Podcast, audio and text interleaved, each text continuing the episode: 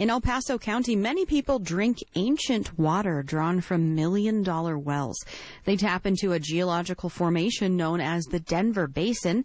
And as KRCC's Shanna Lewis reports, population growth along the Front Range is expected to further stress this already depleting resource. From El Paso County all the way to Greeley, there's water under your feet. It's deep in the earth held in layers of stone that make up the Denver Basin.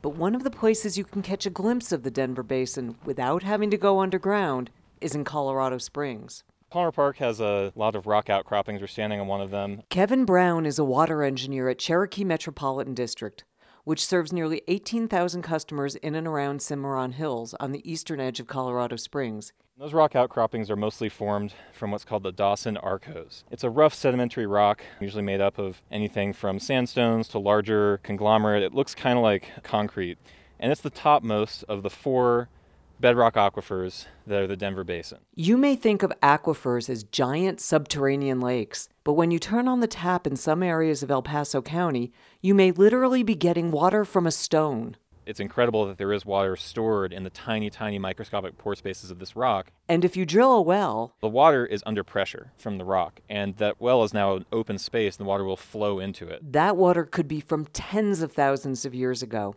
unlike surface water from streams and rivers that come straight from rain and snow.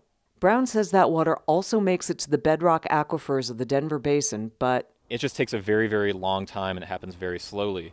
And it especially happens slowly compared to how quickly we're withdrawing water, to the point where they are effectively not being recharged. Brown says a term that's often used is fossil water. This water would recharge, but not on a human timescale. So, Denver Basin water is considered non renewable groundwater, and the populations using it are growing. Neither Denver Water nor Colorado Springs Utilities rely on the Denver Basin to serve their customers. But some of the big, deep commercial wells that serve other Front Range municipal and community water systems are starting to become less productive. We had one well that was producing initially around 100 gallons a minute. We're lucky to get 40 gallons a minute out of it right now. So that's what the declines are doing to us is they're just making the production rates lower and lower as we inch forward into the future. That's Jesse Shaffer. He manages the Woodmoor Water and Sanitation District in the northern part of the county.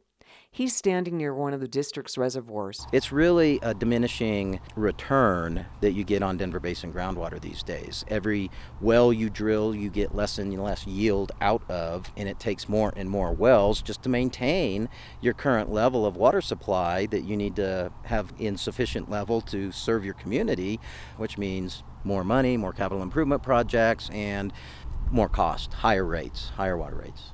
A Denver Basin well can go some 2,000 feet deep and cost millions of dollars. U.S. Geological Survey hydrologist Suzanne Paschke works at the Colorado Water Science Center. She says models show some areas throughout the entire basin going dry in the next 50 years, depending on growth, the amount of pumping, and availability of other water resources. I don't know if anyone has the shiny bullet that's going to solve all the problems.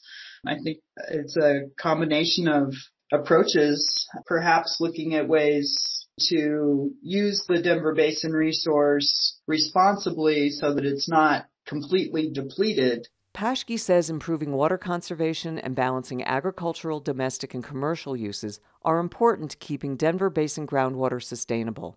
Kevin Brown with the Cherokee Metropolitan District says that historically, Denver Basin wells have been the choice for developers, despite their expense and uncertainty, because there aren't significant surface water supplies in El Paso County. But it's not a permanent answer even if there were no growth, eventually there would have to be a solution outside the Denver Basin. So you have declining aquifer yields and having to drill more and more wells. And then on top of that, you have an increasing demand from growth. It's squeezing in two directions. Brown says it's not like people have to worry that water won't come out of their kitchen faucets anytime soon. But the state expects the Front Range population to expand by more than a third in the coming decades. And the state demographer's office says El Paso County is likely to remain Colorado's most populous county growing to nearly a million people by 2050. So, Cherokee Metropolitan and Woodmoor districts are among the region's water utilities puzzling out how to best accommodate that growth and responsibly use the ancient waters of the Denver Basin. Shanna Lewis, KRCC News.